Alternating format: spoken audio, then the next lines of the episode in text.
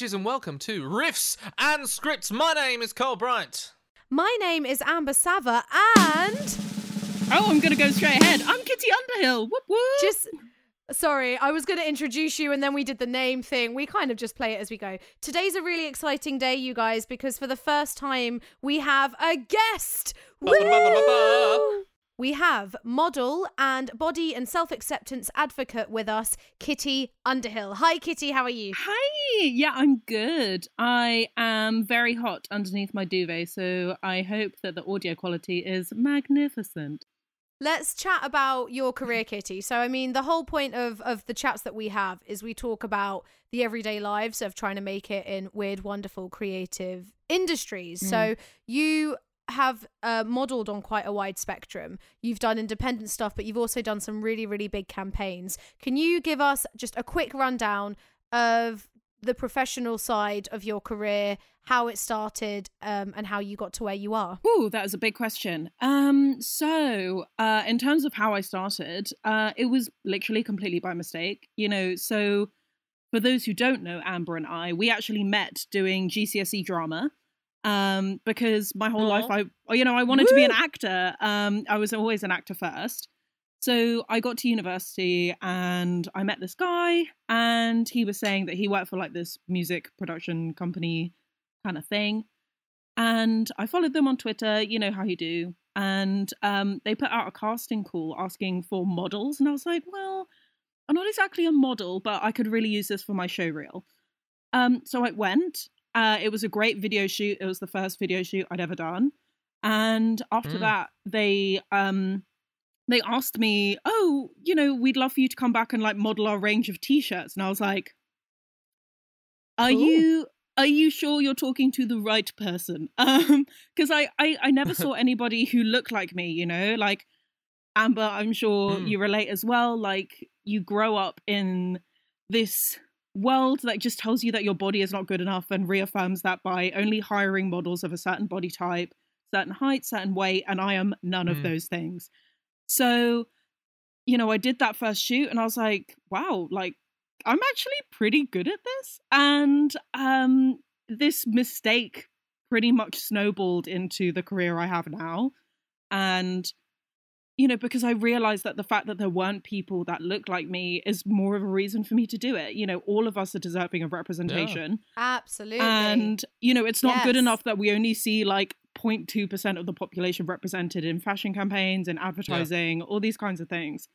Um, so, you know, I've been really lucky to work with uh, a whole range of brands. Um, I've worked with Adidas, I've worked with most recently One, I've worked with a brand called Mary Wyatt, which is like a great, like kind of metal inspired brand. So, you know how metal bands like the less you can read the writing, the heavier they are.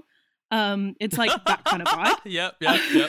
Didn't you also do a job? I swear you did a job with one of our like teenage brands. Was it Criminal Damage? Uh no. Oh my god. You know, I went into criminal damage was- recently. And um I mean like it's you know, back. in between so the happy. lockdowns. And I was talking about, you know, like it would be great to like work together. Like, do you work with influencers? Because I've kind of had the whole influencer thing thrust upon me um in the whole modeling industry. And they were like, well, when Rihanna Mm. wears your t-shirt once, that kind of does the job for you. And I was like, well, okay, fine, be that way. And also, like, people don't buy from Charming. damage that much. So they were just, well, let's just say that's the end of our professional I really relationship. talk. But it's fine.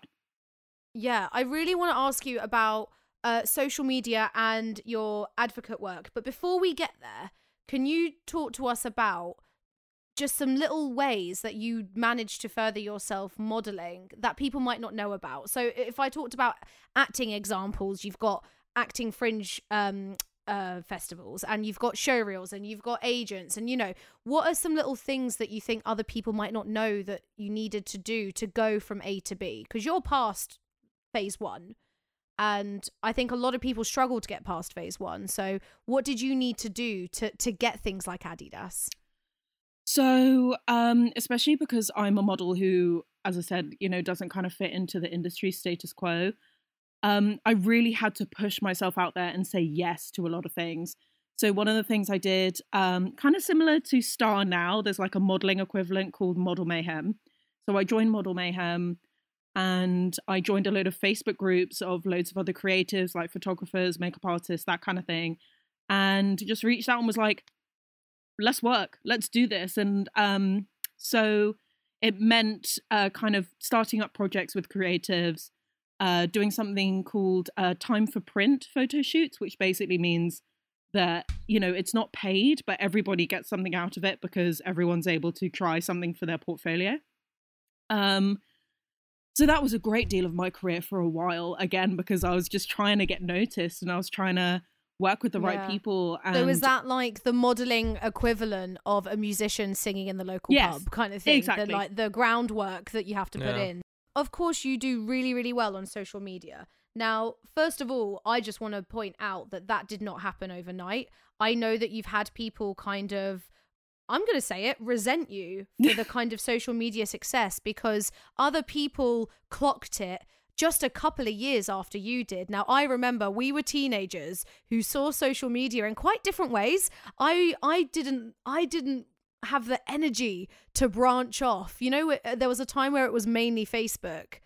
Oh, Yeah. in fact, no, bef- um, but even before that, it was mainly MySpace. But then when all the new things appeared, the Twitter, the Instagram, all of that, I was like, oh my gosh, I can't be bothered. you were there setting up all of those profiles, uh-huh. reaching out to people. We would be on holidays together when we were 16, and you were on your Blackberry, refreshing and refreshing. on on the BlackBerry. So, Oh, my sweet, sweet I want to point out before we say anything else that years got put into building up your online presence. Like you you were years ahead of me. By the time I turned around and went, "Oh, I really should use these tools." I I was so behind. So, first of all, I I fully acknowledge time went into it, but how else have you grown your social media presence? Yeah, I mean, it's it's so tricky because you know I think I started using social media just like anybody else is just desperately wanting to connect with people and you know chat shit basically. Um, but then you know as I started modeling more, so much of it, as I'm sure both of you know, being in the creative industry, so much of it is about you know trying to network and I was Yeah, in Brighton yeah. for a lot of it, but so much of the work was in London. So I was like, how am I going to connect with these people if we're not in the same place? So I had to just keep talking and keep speaking up. And, you know, then I started seeing things on social media that just made me angry. You know, like the other day, um, this bridal company posted an advert for their range and they were like, oh, we are so inclusive and we designed this range for all shapes and sizes, and it only went up to a size 16. And I was like, honey, that doesn't mean what you think it means. Like, you don't just get to dash out that Uh. kind of language without doing the work. If you're going to be inclusive, you have to Mm. actually do the thing, you know? So, I saw the post as well, and didn't it also have one black model? Yeah, I and the rest mean- of them were white and things like that. It just do so better, you know? It's careless. 2021. Like I've been yelling about this stuff into the void since like I'd say properly since like 2016, 2017.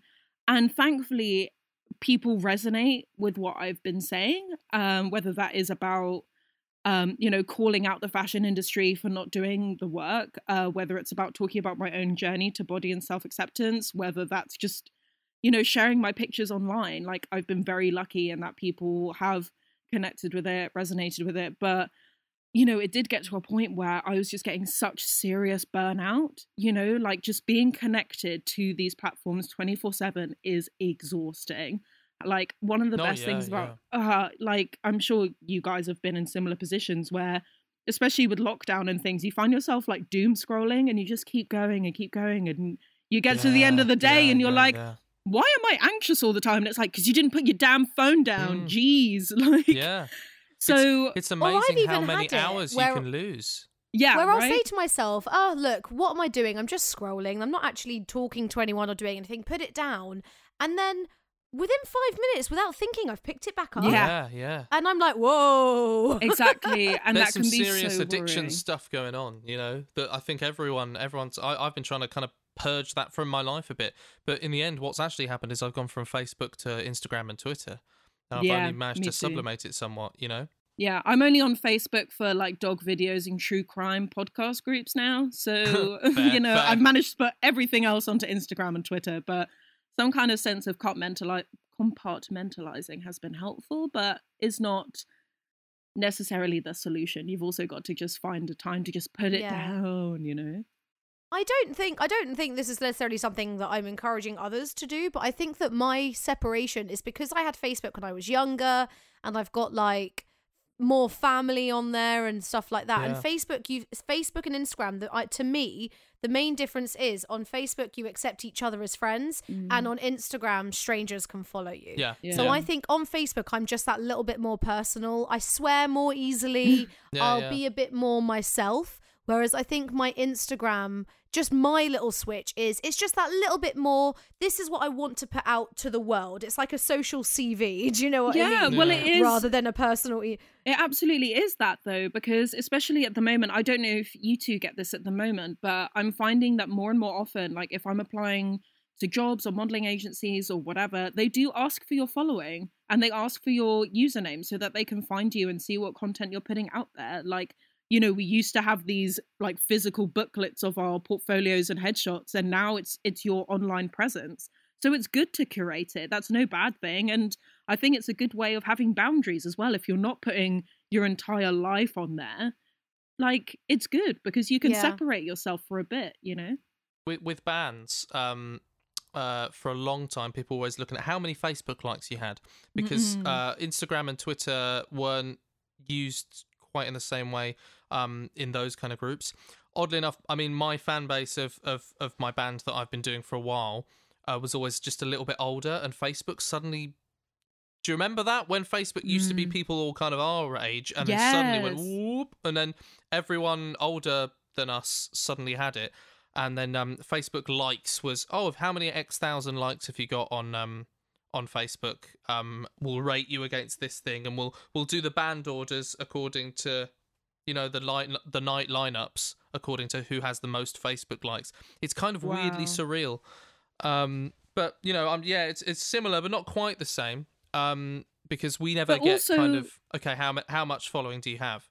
Yeah, I guess what's interesting as well is that with the changes in how the Facebook algorithm works, you know, Yeah, time yeah. was is that when you would post the things about your band, ev- pretty much everybody who liked your page would see it. Everyone, But yeah. now, if you want to get um, that reach to everybody who follows you, you're going to have to pay for it, which is absolutely ridiculous. Like, Facebook Mm. yeah, mad. is a scumbag in itself, but that's one of the, it's like, Yeah. they were built by creatives and now they're trying to limit creatives. Like, it's it's not good enough, and we all Yeah. deserve better, you know? our music uh, gets our lowest engagement on our Facebook page, so we don't post it. The only way Mm. you can do it, I mean, we have all our links in kind of our descriptions and stuff, but the best, I'll, I'll be honest, we're a bit leery and a bit funny, and we tend to have our shirts off all the time, and we, we run around screaming. And The all, dream, the, all yeah. the most popular posts are just pictures of us looking like a bunch of leery man children. You know? They're all just pictures Well, of us going, "Well, relatable hey!" though, And, then, right? and those are the most popular things. Yeah, yeah, Yeah. Well, that's the point. That's why we do it. I mean, I also think that that's one of the reasons I love making this podcast. Is that I feel like I use the podcast to talk about my job in a very human way. Mm. And I think I've intentionally made a podcast with you, Cole, because you and I can have such a laugh. yeah. Yeah. And I don't want it to just be us sat here going, okay, and then what you do is you walk into your audition room. Fuck that. I want it to, No. like, the personal side is really important. And yeah, my Instagram is in my email now, it's in my um, signature. Yeah, it should and I be. remember saying Mm. to my agent, should I make a website? And she was like, in my humble opinion, I don't think it's necessary. They'll check your Instagram. That reminds me, I need that's to delete my website. And I was like, oh my God, you're right. Mm. Do you know But what, that's the Amber? way I things are realised something really odd the last time this came up. Is that Pot Yeah. Noodle for a long time didn't have a website. Pot Noodle only had a Facebook page. How weird is that? That's a fun fact. That's right a there. weird fun fact. I just found that out by looking something up when I was like, hmm, I want one of those little turny forks. they were giving them away. Oh, I That's, remember. sorry, those. I've completely derailed that conversation. No, I do not at all. Cool. What noodle? They didn't have a website for you know. Yeah, that, you that'll be me chipping in. I'll, I'll shut up now. But it's an interesting comment about brand presence. I think that's what you were trying to say, right? Is that like, does That's everybody exactly need a website? what I was saying. See, you and me, we're like this. You can't see because this is Exactly. a podcast, but I'm doing the thing that Chandler does when, you know, Exactly. When he's like, I mean, we're like I this. can't Exciting. Yes, Yeah, yeah, thank yeah. you. Yeah, yeah. That thing that you are doing right now is exactly it. Whatever the people And- at home are imagining, that's the thing. Yeah, yeah. And I think what's interesting because um especially Facebook and Facebook now owns Instagram, but the the the need, the desperate need to want a monopoly on anything, which Facebook ha- does do, like Mm. that we can't deny that. They want to monopolize everything. Um it actually has led to them offering their users so much for free. Mm. So we we we we use Facebook Messenger for group chats. Like they we use them for video chats. It replaced Skype, Facebook Mm. video chat, and Yeah. and you know, ev I don't know about you guys, but when I was at uni and doing a drama degree, whenever we had some kind of group task, like a presentation or a show, there's a Facebook group for it. There's a Mm. cast Yeah, and yeah. crew group for it. It's replaced, e- well, not replaced, but it's very like it's trying to replace everything else. And Well, that's why they bought with that WhatsApp, right? comes the ability to make a Facebook page, and your Facebook page is free because you're a user. But then it is it's it's it's paying for you to have a website. So I'm Mm. not paying for a website. I'm saving money because anything I'd want to put on a website, I can whack on my social media. Mm. It's a very strange back and forth. Did that did I make my point there? I think I feel Oh, like yeah, I made that yeah, sound really yeah. yeah, absolutely. But yeah, there's there's, it's in- there's there's so much that's changed how we think as well with social media um Mm. and how we behave outside of social media that I don't think a lot of people realize you know um when when you meet strangers you know um you don't get their phone number anymore do you you know No. say what's your handle what's your what's your Instagram what's your Twitter handle what's God, your what's your that's Facebook thing you don't get numbers I don't have any anyone's numbers in my phone unless I had them from kind of before the social media age you know very Yeah, strange yeah. and think And about even when you get their photo numbers, it's usually for WhatsApp. Think, Yeah, oh, but exactly. exactly for WhatsApp. But but think how you used to when we were growing up. You'd go to someone's house and they'd have big old photo albums, you know, uh, four inches thick, full of here's your childhood memories. We don't have that anymore. You know, Mm. that's that all lives on Instagram and mostly on Facebook because if that's the kind of time periods that that stuff was happening. You know, it's very odd. It's so funny you should say that though, because I've actually in recent years tried really hard to counter that because I agree with you. I totally agree with you. So, um, over the past couple of years, I have made myself photo albums and scrapbooks because I don't want it all just sitting on my Facebook. I want to be able to like look at the photos in my living room in real life, kind of not real life, but actually look at the photos. So, I've got two scrapbooks and I have to make a conscious effort to Yeah. go, oh, I haven't printed any photos in a while. I'm going to print them all off and add them so that I've got them here in my home. Do you know? I feel this. I feel like that that motivation is the same motivation for why there's been a vinyl boom to bring that Mm. into music. See, that was a good little segue. Yeah, I see what you did Oh, there. oh, But as as as you guys probably know, there's been a big vinyl bo- boom. That's partially because vinyl, um, it's an analog process, so it kind of sounds a bit richer and more interesting and better to our ears in some ways. Some people argue, um, but the other one is people love having. They love a memento, you know. They love a thing that they can pick up and look at, and they store it, and it it sits. It's like a hearth, you know. It sits in a corner of their room, and um and and and you know that's where that thing lives. And I It's I a- and have a representation You of a collect yeah. vinyls and things like that. exactly.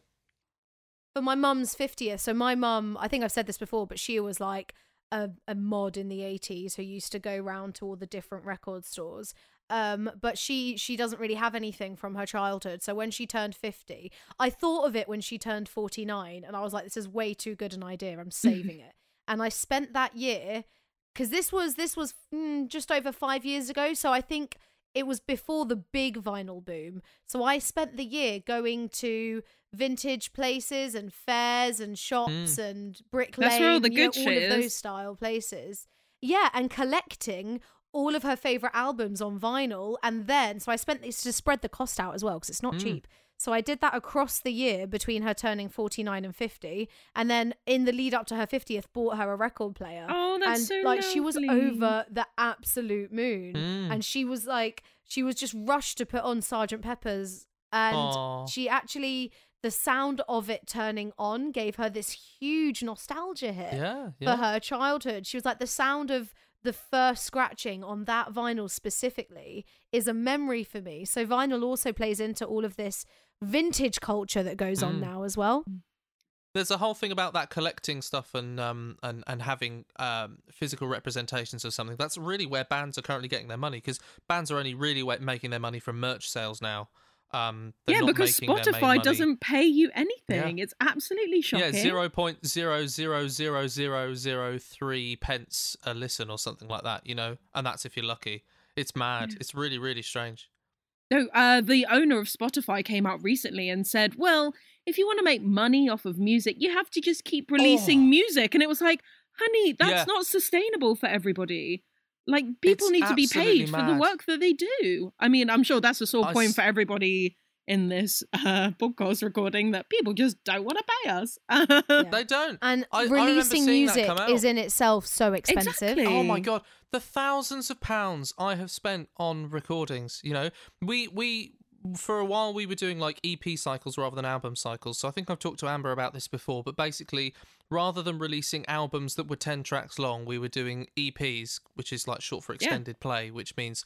Uh, like a five-track album, so you you guys will know what EPs. Love an you've, you've all listened yeah. to bands. Uh, love a good EP. It's good. It's a nice little medium. um, it- it's it's quite strange that in in the modern world though, the biggest artists work off singles because Mm. Uh, I mean it's it's always been that way to an extent. You usually have a couple of good singles from an album, but now it's kind of like single, single, single, single, single all the time, um, which changes uh, the medium of the album because you don't write the album as a construct necessarily. Um, uh, in that kind of environment because the album as its own kind of form of media doesn't really exist because everyone's just going I queue up my favorite stuff on a playlist on Spotify I don't listen to an album from start to finish Yeah, we were talking about that last week, weren't we? Um, fun fact. Oh, another one today. Ooh. I remember watching this thing about Ed Sheeran's career, and his Divide album was so successful. Um, I think it had like eight or nine out of the top ten I remember this yeah downloads. And actually, what it pushed for is there's now like this weird rule in the charts that you can't have more than a certain number of songs from one album in the charts. Hmm. So he is he achieved something that had never happened before and now has been made that it can't possibly happen again because it was just that popular That's back to back. one of the other things about Ed Sheeran is he's an immensely popular songwriter so he writes loads of songs for loads of other people like Justin Bieber for instance he's written loads of songs for him so there was a point in time where something like 15 out of the top 20 were all songs written by Ed Sheeran. Most of them was was his own because he just released an album, but also there was like Shape of You or uh, oh Shape of You is, is one of his. The one um Yeah, yeah. the I think it's too late now to say sorry was one of his. I'm not sure. Oh, the Justin But Bieber there was definitely no some- way. Yeah, there's a couple of big Justin Bieber songs that were written by Ed Sheeran, and I can't remember which ones. It might be that one. It might be something else. I'll have to Google it. On what we were saying a second ago, um, Kitty, can you tell us about? So Cole and I have said this extensively. All the random shit you have to pay for just for the privilege of calling yourself a musician or an actor. So we've talked about equipment and guitars and headshots and showreels. What's the what's on the list of things that a model has to spend money on just for the privilege of saying, "Hey, I'm a model," even if you're not getting a huge amount of work? Well, I think at the moment, um, because it's not just enough to be a model, you've also got to be able to create that kind of high level, high quality content from home. So I've had to buy lighting equipment. I've had to buy a good camera, um, which the lens broke recently and it made it actually made me cry for like a good hour. It's fine. Thankfully my phone quality um my phone's camera quality is good enough that I can shoot um as much as I can from there. Um but even like clothes because a lot of um like I was saying earlier these test shoots if you've got a small budget or no budget at all, you can't get a stylist. You have to get if you want to shoot a particular look, you're buying those clothes yourself. You know, Mm. um if you want to buy a studio space or you want to hire a studio space, that's expensive. Um, if you are, if you do have the money, and if you're, you know, not doing a test shoot, so you're doing a proper shoot that you've set up yourself, you'll of course have to pay the other creative. So, you know, pay for the photographer's time, pay for the makeup artist. So you may think that it's kind of a one man band kind of situation, but if you want to, you know, work yourself from the ground up and make things happen for yourself, Mm. especially in an industry that wants 95% of you to not succeed, you have to designate some budget to making that happen yourself. You have backdrops as well, don't you? Because yeah, I've looked at your backdrops too. and I've been like, I know she's at home. I know she's at home. What is she doing? You've got multiple backdrops. No? Yeah, I uh so a little bit of a uh cheat sheet thing is I've been buying bed sheets, like flat bed sheets, um, and using them as like material backdrops. Um, so something I shot Mm. on the weekend, I managed to make look a little bit Grecian because I managed to drape my material in just the right way. So I was pretty chuffed with that. Um, but yeah, so that's another thing, a backdrop stand, because not everybody has a plain white wall, you know. And, you know, And also, you don't always want it to be a plain white wall, Exactly. do you? You want to complement colors. You want to create an atmosphere. Yeah, or make something different. You know, um, a lot of influencers and models at the moment are um, they're shooting themselves in. Um, I was about to say petrol stations. That's not what I mean. Car parks. Um, so like buying yourself a Do you know tripod. that that was I just suddenly thought a of really Zoolander, weird you know? sentence. Wait, me and really strange. Zoolander, Zoolander when you they're having go, the petrol Yeah, fight. yeah. I haven't done that yet. A lot of people Oh, are shooting dear. themselves in petrol stations at the moment. Yeah, yeah, it's it's not cool. Uh, It's like, uh, someone should really some kind of- uh, ask people if they're okay. Someone should Um, look into that. Blimey. um but no so that's another thing is um you know buying a tripod uh for your camera or your phone buying a self timer or one of those like i was about to call it a dip dappy you know it's a it's it's a device where you can click the camera from far away whatever the hell that's called Yeah. Oh, I love those things. Yeah. I went to a party once and it was really clever. It was a New Year party and someone in uh had set up a standing camera in like the laundry room, but the light was fantastic. oh we love that and they had the little button thing. I was in there all night, just like mm, mm, Pose, click, pose. click, click. i bet they had a great, great time, time. going through those photos afterwards like ooh the poor she Love knows it. her I love it. angles literally if you go on my instagram there'll be the one oh i've turned my internet off. If you go on my instagram there's one where i say it's from new year two years ago and it's me and julia uh, she's tagged in it so i can say her name and we're face we're facing each other and we're hugging and it's beautiful. Oh, but if you look very carefully you'll see that one of my hands is is leaning elegantly just out of shot to the clicker. Clickety click, click. nice I love it. love it. She knows her angles. So, um, we've we've talked about social media loads. Now, I would really love to move on to your body positivity work Mm. because I know that it's so close to your heart personally, but also socially and politically, it's something that means the world to you. Where should we begin? You take the reins. Ooh, um, yeah, it's a big question. Um, so I, I mean, as Amber very well knows, and I'm sure I'm not the only person. Um, I struggled a lot growing up with body image issues, disordered eating. Um, you know, alluding to what I said earlier about uh, comparing myself to the media, not seeing anybody who looked like me. It created a perfect storm for just feeling terrible about myself.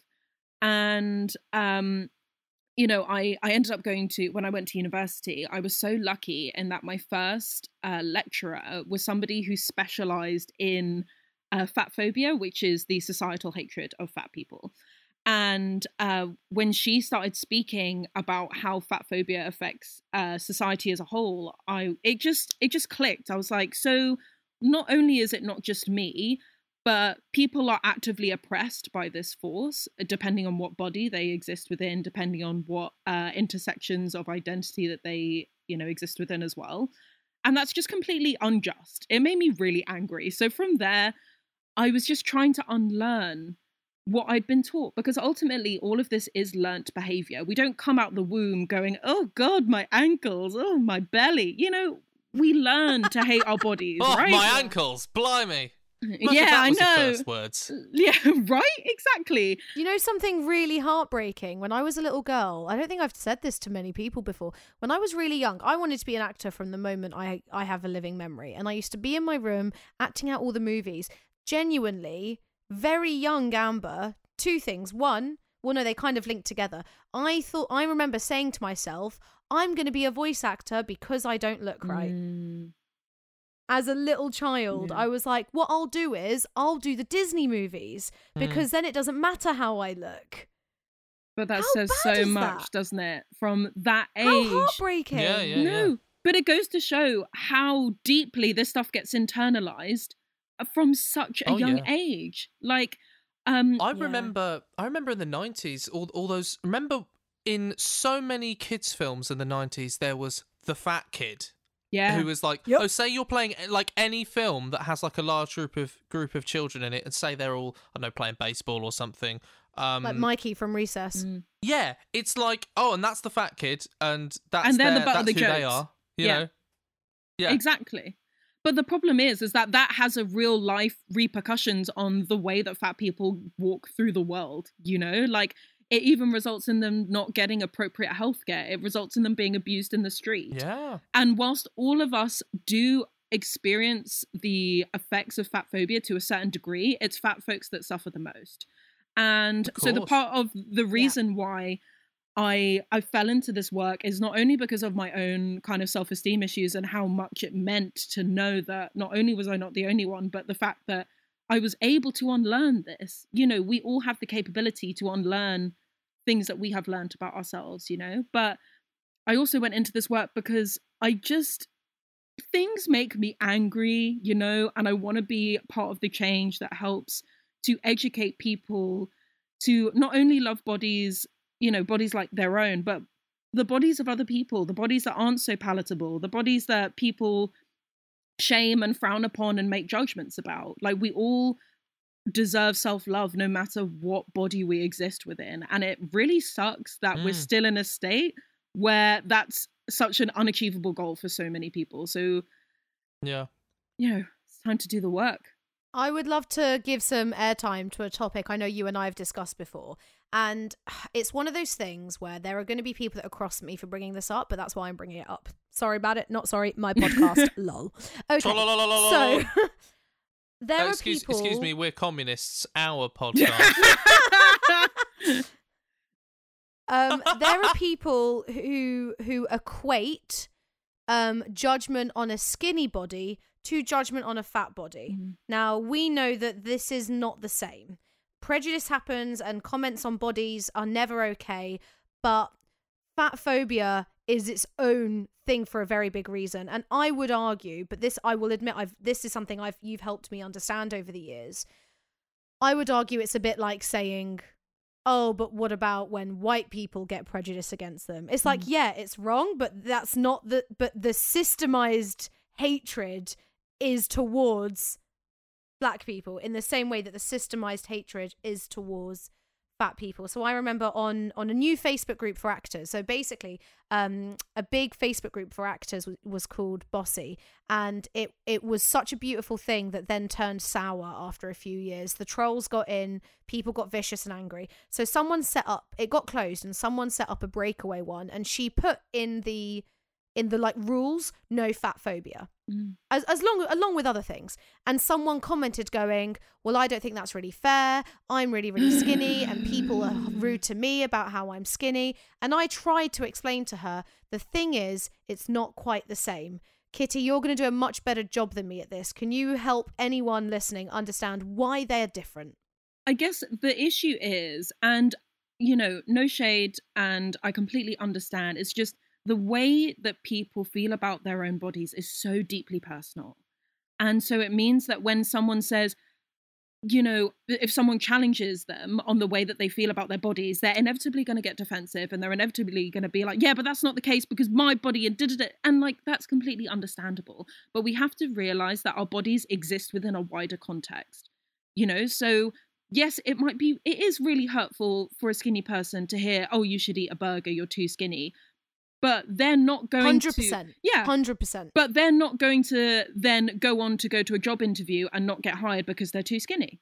But, you know, in America, in only one state, is it illegal to not hire somebody because of their weight. In all other 49 states, you cannot hire somebody because they're fat. Oh my god. Yeah. So, yeah, That's and that is all because of the campaigning of uh, the fat liberation movement in the 1960s. Because a man saw his wife not get a job because she was fat and he was like fuck this i'm going to do something about it and that all of that movement from the fat liberation movement in the 60s is the reason why we have body positivity it's the reason why we have the words to describe body acceptance and all these kinds of things so you're completely right it's it's not the same but i do understand why people feel so deeply about it but that's why i say it's really important to So do do the I. work you know because you know Yeah. as i said everything you've learned and it isn't just unlearned. getting jobs. no it's it's not it's getting not just getting care. jobs either. It's it's it's it's finding clothes that fit you. It's being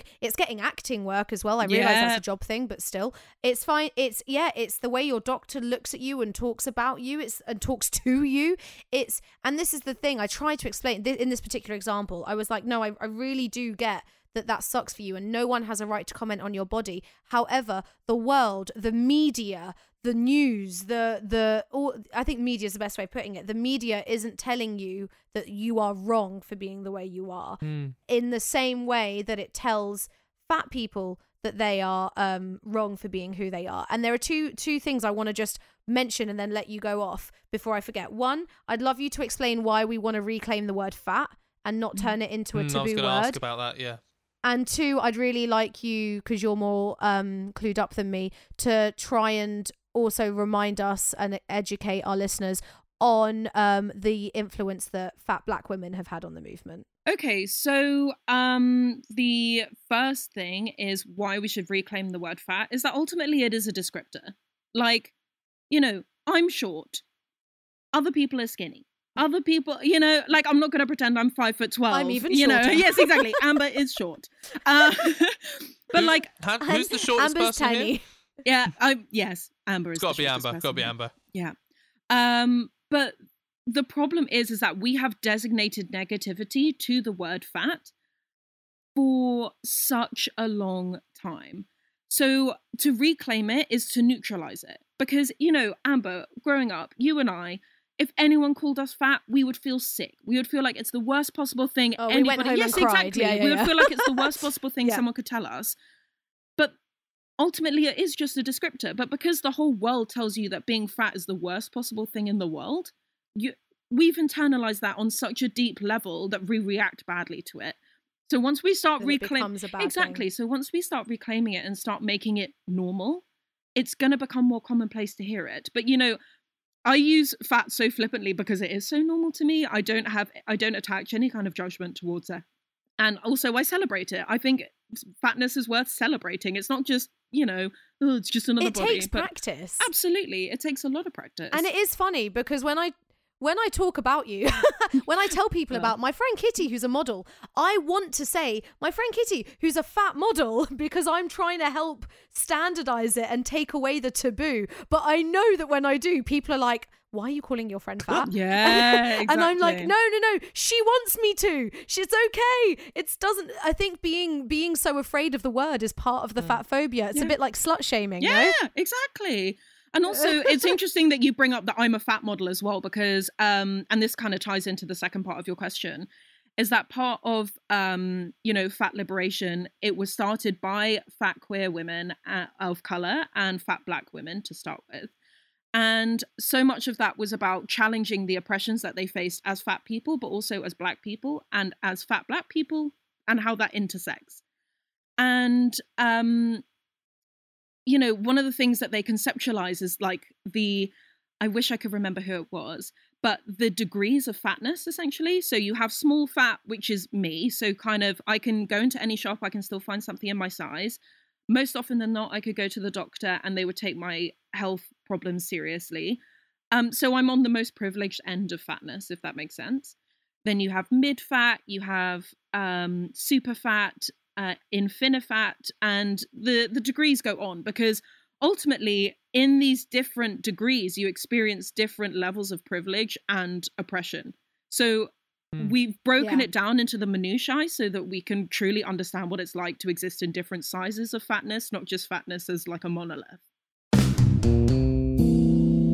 I suppose this all kind of feeds into this weird um, Western obsession w- we have with um, someone's value being on their attractiveness and Mhm. attractiveness being inherently linked to weight Exactly. because as Yeah. as we know in, in, in, in other cultures weight uh, y- sometimes it's completely different way. sometimes the m- most attractive people are, are viewed as the people who are the heaviest Mhm. you know uh, it's it's it's all I've, I've always wondered you know uh, is is this really just well i don't wonder i know it's a symptom of a larger problem and that we just generally seem to judge people's value on uh, some some strange aesthetic rather than and then the with the fat phobia and, and you'll know plenty about this is that people will then justify their prejudice by saying well you're unhealthy and i just want you to be healthy Yeah. So know. I And then they stand and watch all their friends smoke all night. Just saying. Yeah. yeah and sniffing a couple drink of drink glug substances. glug glug Yeah. Well, yeah, drinking themselves under the table. So I wanted to answer that in two parts actually, because I find it really interesting that you brought up about the different cultures and how fatness is associated with good and bad in that kind of way. And so much of that actually stems from racism and colonialism. In uh, Yeah, there's a great yeah. book to read which is called Fearing the Black Body by Sabrina Strings. And what she talks about is how, you know, in the Renaissance period, people were trying to conceptualize kind of what is beauty. And that's when we see these, you know, pre Raphaelite quote unquote beauties, these um, depictions of Aphrodite, that kind of thing. And then when the slave trade kind of started, we, you know, white people were being introduced to black folks. And they wanted to distinguish whiteness as being better than blackness. And one of the ways that they did that was by body size and the way that they ate. yeah yeah So they would say, well, if you want to be, you know, an upstanding citizen and a good person, you know, you want to be, you don't want to be anything like black people. da, da, da. And that meant staying skinny because they associated fatness with blackness. And that has just Hmm. become distilled into, you know, societal ideas of bodies. You know, we're still feeling the repercussions of that now. And um, the second thing I was going to say is that I was recently in a campaign for a period product brand, and there's a photo of me, and I'm bent over, and my belly is hanging. It looks gorgeous. My ripples look cute. And someone in the comments was like, "Oh, she's so unhealthy. She's so unhealthy," and just started like going off about me in the comments in this in this photo in this ad campaign. And I, I usually I would just mind my business. I wouldn't say anything because I don't have the time. I can't be asked. But this time, Keep your yeah, truly. kind of and I was just like, but I had to respond to her because I clicked on her profile and she was a health professional. She worked for the NHS. oh And I was like, hun, what does this mean if you have these conceptions about bodies and you're treating people's health? Does that mean you're not going to, Mm. you know, you're not going to treat someone right because they're not the right weight for you? So I did reply to her and I said, look, like I'm actually the healthiest I've ever been because I'm on the better end of recovering from disordered eating. Mm. When I was skinny, I was miserable, I was tired. You know, we we get sold the idea that thinness equals happiness, but let me tell you, once you get there, that is absolutely not the case because you find other Strange, ways to it? destroy yourself, you know. And it just goes Mm. to show that we Mm. get so we get told that you know if you quote unquote fix the external by losing weight you will heal your internal self but that's not the case it doesn't work like that you know self-love so often comes from the inside out when you start to learn about yourself learn about your triggers learn about you know why you feel the way you do about bodies and food and that kind of thing that's when the healing starts so i Mm. did go off on her in the comments and she did end up apologizing to me but i was like just just shut the fuck up next time babe just be Innit? better. Just be be better. put a sock It's in not it that love hard, you know? Like people. One of my pet peeves, I actually think I might have mentioned it before, but um something I hate is when I see on a casting uh the the character is sporty. I was about to It's got nothing to do with no. it. But they go, oh, we want someone, and they'll Or give they'll athletic, give height, yeah. and they'll give look, yeah, and they'll say, you know, um, uh, for they'll give all these little breakdowns, and that's important. You know, you need to look the part. But then the film could be about anything on the planet, anything else, and they'll Hmm. say sporty, and I'm like, you are sidestepping your fat phobia. Exactly. You are saying we have to be thin, and I don't apply for the jobs that say sporty on them because I'm actually not that big. For the record, I'm like 10, 12 on a bloated hormonal day. That is really, that is the epitome of average. Like, and I actually would love to have a bit of a chat about being average sized because I think there's something to say there. But before we even get there, I'm really not that big and I'm actually in quite good shape. I did dance lessons for most of my life. I am kind of sporty, but I don't look it and I don't apply for them because I know that they they I know what they're saying and they're saying not you, babe. But I guess the thing is, is that you don't look that way according to who, right? Like we decided Yeah. what health looks like. We decided what quote unquote, you know, sporty athletic looks like. But sporty and healthy come in so many different forms. Like one of my favorite Oh, people yeah. to follow is uh, Jessamyn Stanley. She's an amazing yoga teacher and she's a fat black woman. And people will still be like, oh, lose weight. You're so fat. And she's like, I literally teach yoga for a living. Shut the fuck up. Like, but something I wanted to touch on as well is um, someone, uh, one of my other actor friends who is a divine, lovely babe, shared this thing on Instagram recently where someone was talking about the typecasting of fat people. Like, fat people are always mummies or the nanny or the, you know, they don't get to be the Sassy love interest. woman. Yeah, The exactly. fat, They, the fat breast friend. Yeah. Yes, Yeah. exactly. They don't get to be the love interest, which is why I loved, if you haven't already watched it, Shrill, which is it's based on a book by Lindy West, but it's basically about a fat girl like living her best life. And it's a great series where she's the one, you know, they do touch upon the fact that her boyfriend tries to, you know, there's a scene where she's um seeing this guy and he's like, Oh, can you go out the back door? You know, you know the way. It's just so that her his um flatmates wouldn't see him with her kind of thing. But they start to unpack that and they they tell her story in an authentic way that isn't oh she's just the funny one with the good quips and the one who you know likes to eat chips all the time. Like she's a fully formed character. And this is the thing you know so many people don't have the privilege of authentic representation in theatre and in film because they just get seen as their bodies first you know so Yeah. Um, I've forgotten her name. Who's the Australian actor? She's done loads. Oh, Pitch uh, Perfect, Rebel Cats. Wilson. Rebel Wilson. Every part she's ever had has made fun of her. Well, yeah. How does that for Well, feel? she was Do you know um what I she was literally Like- Fat Amy, wasn't she? Not just Amy, she was Fat Amy. Hmm. Or like in, I remember, I I'm not the biggest fan of Pitch Perfect. I'm sorry to say. agree with But- you. And one of the reasons was I was at uni and everyone, I think because there were some songs in it, everyone was like, Amber, you're gonna love it. You're just gonna love it. And they were like, okay. And they all, all they all sat me down because they weren't they were my friends from classics. So I think it was it was it. They compared it to a musical, which it's not, Mhm. but whatever.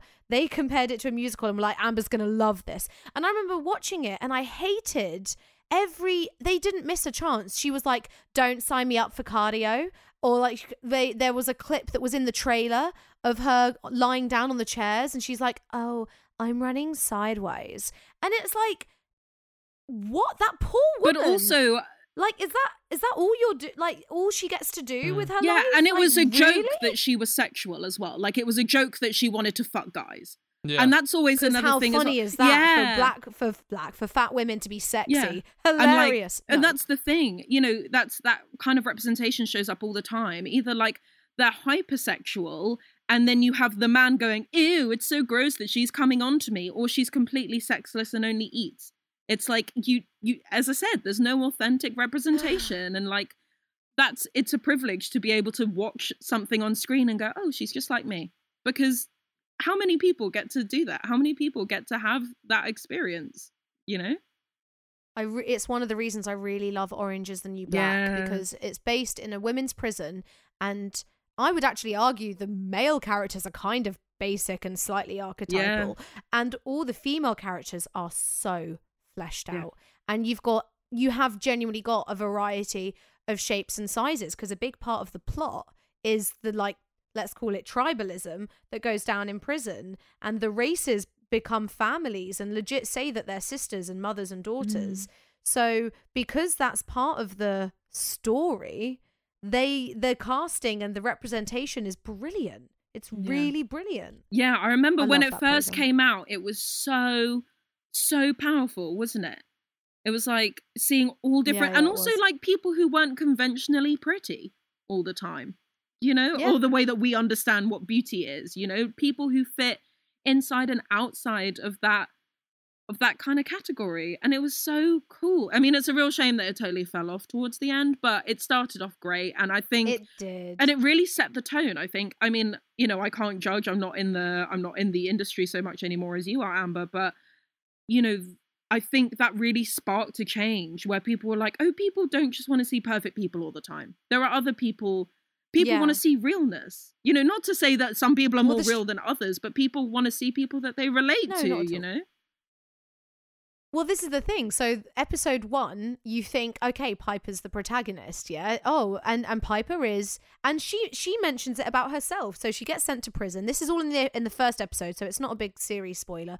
But she gets sent to prison, and she's saying, you know, I became the nice blonde lady, and she acknowledges I'm being this role of of the good little white blonde woman, mm. and and I never, I'm not bad. I'm not, I'm not a criminal. Oh no, I don't belong here and it then breaks that down. A she kind of stops being the protagonist. It becomes there's no there's no one person that's in all the episodes. And i think that's beautiful. And you know you get all these messages through there about about all sorts about addiction about committing crimes about backgrounds about continuing patterns. Like you know there's a mother and daughter that end up in the same prison. Mm. There's so much in there and i think the whole point of it the main point of it is do not paint anyone with the same brush. Mm. And she ends up saying you know i am no different to any of these women in here. I made a bad decision and i'm paying for the i'm paying the consequence. It's stunning. It really is a stunning series. So kitty we have a game on this podcast that we like to play occasionally where we take a classic film or a musical and we recast it using the Muppets. Now, I happen to know, because I'm friends with both of you, that there's a film that you both absolutely love. So, Kitty, could you please tell us how you would remake The Fellowship of the Ring wow with a Muppet cast? I think because there's a lot of characters, let's say you can have two humans. Two humans. Two Okay, human well, or, actors or elves or whatever they are in the in the context. and then use the Muppets for all the other main characters. So we want we want the hobbits, we want at least a Legolas and a Gimli. okay Let's hear it. How would you do it? Okay, so the first thing that occurs to me is that I'd love to see Legolas as Miss Piggy because I think she would bring some real character to the role in a way that Orlando Bloom just didn't. You know, Yeah. Imagine that coming down off the Oliphaunt. exactly how iconic. We, I mean, Miss Piggy's an icon anyway, but her with a bow and arrow, she'd be unstoppable. Oh Can my you god! imagine? That, uh, F- Fellowship has got the scene in in the, in Moria when the troll comes through. Yes. So so you know he's gonna Miss Piggy's gonna be up there. Oh, can you imagine that? I want to see a Uh-huh, Miss Piggy wish. Legolas cosplay, please. I just I I'm so I was just wondering. I was like, is she going to say Miss Piggy for Arwen no. or for Kate, Bar- Cate Blanchett's? No, we're character? genderqueer But in nah, this fuck it. house. Like any, let's go for it. Boom. Gender who? Do Miss. Piggy is Legolas. I don't know gender. it. Um, it. I'd say Should we do the Fellowship? Yeah, I think fellowship just to keep things simple, right? Yeah. So I would Yeah, say yeah. There's Yeah. nine of them. uh Beaker as Frodo because Beaker is just as fucking hopeless as Frodo is. Just him walking around being like, "Ah, So Frodo oh, just no. can't speak. Oh, I've got the ring. What do I do? I pass out all the time. Oh, Oh, fucking Also, I just had this image. I realised it's not Fellowship. I just had this image of Miss Piggy going, "They're taking the hobbits to Isengard." yes. Oh my god. Amazing. I'm gonna have to. Who's your call up the Gandalf? producers. Okay, right. I'm just flicking through my character list here. get Hollywood on the line. Um, The Frodo's Beaker, Frodo's Beaker. Miss I Piggy is Legolas. You'd need you'd need either Kermit or Gonzo for Gandalf, surely. Oh, I was gonna go like Janice. You know that cute, like the '70s babe with the long blonde hair and the eyelashes. Yeah, from the band. The, Yeah. uh, is, is, is it the bass player for the Oh, band? okay. I think she'd be again. She'd be really cute, and also because I think With the hat. Yeah, yeah, exactly. And also, I think Kermit would just make it all about him because that's what he does, right? So I would quite like to see Kermit as Aragorn instead, just to really challenge Nice. him. You know, Okay. ta- take him out of his comfort Okay. zone. Um, I'll tell you, who, who's going to be Boromir? Because there's a whole thing with with Mm. Kermit and the Kermit and whoever this person is, and this person will die and says, you know, I'd follow you, my king. Oh, it's and got to be this stuff. So Sam be Eagle, Boromir? right? The Eagle guy, the guy who looks kind of cross all the time. Oh, yeah, yeah, yeah. that's a like good him one. being like arrowed to death at the end. I think he'd give it that moment the drama it deserves. I just imagined that. Yes. The drama. and the flopping as the arrows hit. that was, you know, got to give Sean Bean some credit. He's so good at dying, isn't he? Like Yeah. Oh, mate. I love Sean Bean. One of the best. Scene Bane. Oh, love it. Um, Scene born. Scene Burn. Um, okay, so we also need a Samwise Gamgee, don't we? Um, well, if Beaker is Frodo, who's the guy that is Uh, always Doc- with Beaker? Professor Honeydew is uh Yeah, is, is, Yeah. is like Beaker's surely boss. he'd be. So- yeah, I see Professor that. Honeydew. Oh, he's so Beaker, cute. don't go where I can't follow. Um, you know those moody. wow. Don't go where I can follow Beaker. Beaker. we need this to I happen. can't carry it for you, but I can carry you. Me, Um, the Oh, mate. eagles flying down at the end. Oh gosh, I love this already. I, we just need to call we up got, the um, producers. we've got don't we? And Pippin as well. So sorry, remind me who Yeah. who's Gandalf? Gandalf is Janice. I can't remember their name, but it's it's the bass player from the band. Oh, the bass player. Right. Okay. Yeah. Yeah. The yeah, bass yeah, player. yeah. Love it. Isn't love it the bass player? Um, or is you it the know- guitarist? We've got a Legolas. We've got Sam. Uh, I think the the guys who always chat shit about everybody, the two old men. That's Door. yes, Yeah. them. They're Merry and Pippin to me. Abs- I was going to Oh say that. yeah, absolutely. that's amazing. Absolutely. Like Getting they've got a bit more the end of sass about them, but you know. Yeah, I love it. Oh gosh, there are so many people in the Fellowship. Who else have we got? Man, I need to write these down. You've There's not so done many. a human character yet. You can pick someone to be human. Oh, Ha- It depends on it. You've got to have at least one human, I'd say. Can the Swedish chef be the one that says "looks like meat's back on the menu, boys"? yes. Oh my god. But I that's really not wanted the Fellowship, is it? He's Return of the Yeah. I'm sorry, no, it's not The, Fellowship. the Swedish That's chef Two should definitely be the one who shoots the eagle. That that massive Uruk-hai. Yes. Oh, sorry, I'm getting too excited. He's a- yeah, we're gonna have to do the You are whole right, though, trilogy. That isn't Fellowship. Um, Okay, yeah, yeah. Why not? Eh? who else? Have we, We need a got? Gollum. Gollum. Um, Gon- uh, Rizzo the Rat. Yes. Yeah. 100%. So who's Gonzo? We need Gonzo. Yeah, Gonzo this. someone's and got Animal, someone. really, don't we? Um, Uh, He could what, be an What human okay. characters, or, or you know, what characters have we got left? There's Gimli. Gimli, yeah. Oh, Um, Animal. Yeah, we need a Gimli's got to be Animal, right? Why not? Why not? Okay. That makes sense to what me. about There's the beard. um, yeah, It all exactly. fits in. Okay. What about Arwen? Uh, Arwen Hoomst. Um, Rowlf. Rowlf the dog. They've got a similar vibe. oh my god, yes! I forgot the piano playing dog. Yeah. Yes. Oh, that would be so cute. Sorry, I appreciate that I am technically Mad. cheating because I have all the characters and their pictures out in front of me. It's But, No, don't all worry about it. It's the This is visual all aids. allowed. you know. we need a Saruman, an evil Oh, Saruman. Saruman. See, Gonzo's a bit too nice to play Saruman, isn't he? Yeah. But in fairness, in Fellowship, you know, we see Saruman go Mm. from like a cool guy to a totally good not guy, cool yeah. guy. So, do we think Gonzo has the range to have a bit of an edge to him halfway through the film? If there's if there's anything we've learned over during this game, we know that Gonzo has range. Gonzo does have Gonzo, range. Gonzo has range. Another option, because Gonzo Gonzo's casting is often quite a narrative character. Mhm. What if Gonzo was um, Bilbo? Oh, yeah, I see yeah, I it. was I see who you're it. going to put yeah, as Bilbo. yeah, I hear What about um, I see it. I, I see, see it. it. what about Fozzie Bear? Who's who's Fozzie Bear going to be?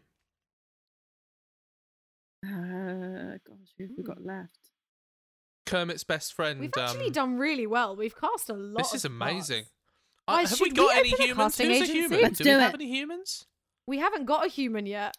I think you know there are so many it would Muppets. be Do we if need Boromir humans? was the only human. Yes. Yeah.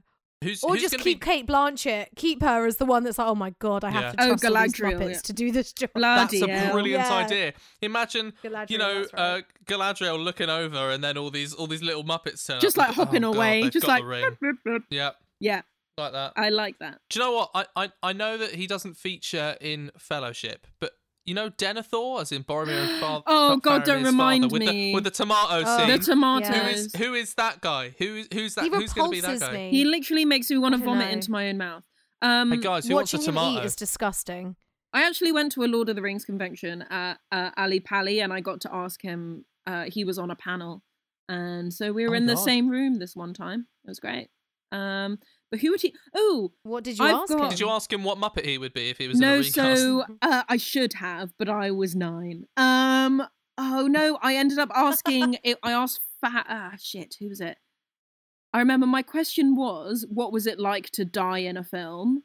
But I can't remember. I can't remember who I asked. That doesn't narrow it no, down. no. exactly. Who did I ask? I remember them having like they laughed when I asked the question. I was like, "That's it. I'm never speaking in public again." was it but was it Sean Bean? we turned it around. You know, no, he was too big back then to show up. You Yeah, he was know, it was all the kind of like Yeah, he wouldn't go to Ali Pali. yeah, like no offense to man like Denethor, but he clearly had nothing else to do, and Sean Bean was booked and busy. So, Yeah. um, I've got this guy called the Newsman here. Does he ring a bell? He's got a bit of a Denethor Oh, yeah. vibe to him.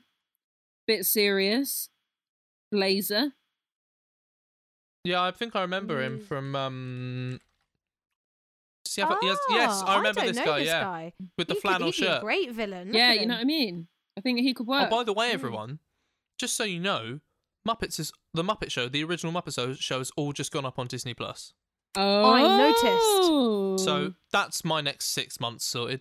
Interesting. oh well, I think you've done a good job there, Kit. Well thank done. Thank you. I I, I think I think this is one of the best castings. I mean, we've I done. always try and bring my Yeah, A game nailed to it. anything I come to. You know, I don't half-ass shit. It's really hard to take that seriously, seeing you on under the duvet. hey, I'm full arsing it. I wanted good I sound that- quality. I'm under a I Do you know that what? that because of the got angle of the camera, that never because got. of the angle of the camera, it looks like you've got a massive sombrero on. Oh Yeah. yeah, oh my god, print. it does.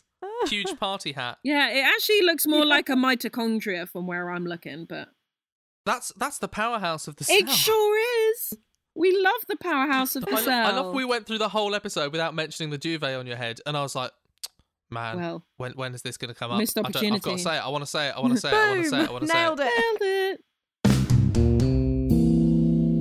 Well, Well- before we before we wrap up, Kit, is there anything you want to say, mention, give a shout out to?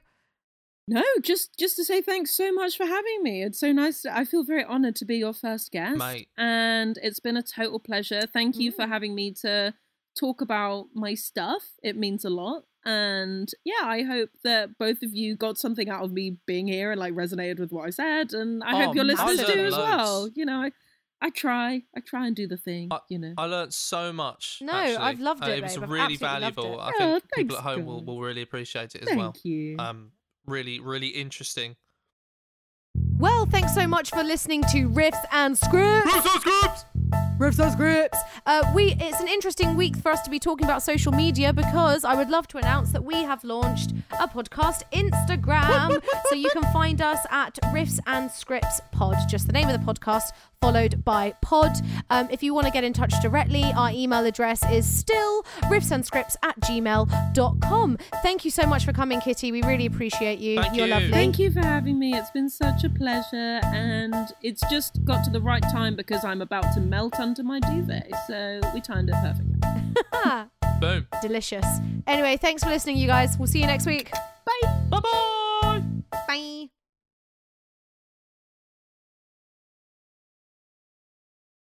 Kit, are you a fan of the Muppets? I mean, yes. I mean, I'm not Obviously. like well So we acquainted have- with the material, but you know, I like the Ki- Muppets. Kitty, Kitty is a is a fellow person of culture. Amber. um, you know, I'm just saying. I've got to say, Kitty, Kitty is one of, of of of clearly one of our tribe. You know, known about Star Trek Voyager. Also thinks the end of Game of Thrones was pants. Has anyone said know- that it wasn't? Here's, do you know what really annoys me about that is that I mean, I can't rewatch it now. No, I was looking it's forward not to my worth big it. rewatch. No. yeah, that's true, you know, but you're just setting yourself up for disappointment again. We're gonna have And to also, edit the I fuck mean, out of that because We've uh, still not actually, we've not really gotten into Kitty's music taste, and Cole, you would have fun with that, but we're gonna run out of time. well, we'll just have to have you back. Oh, I mean, if you insist, I can come back. Okay, everyone, that's us done for another week. As always, if you want to get in touch, the email is actually, I'm going to start that again because I want to start with the Instagram. Never mind. Sorry, Cole. More editing for you. Yay!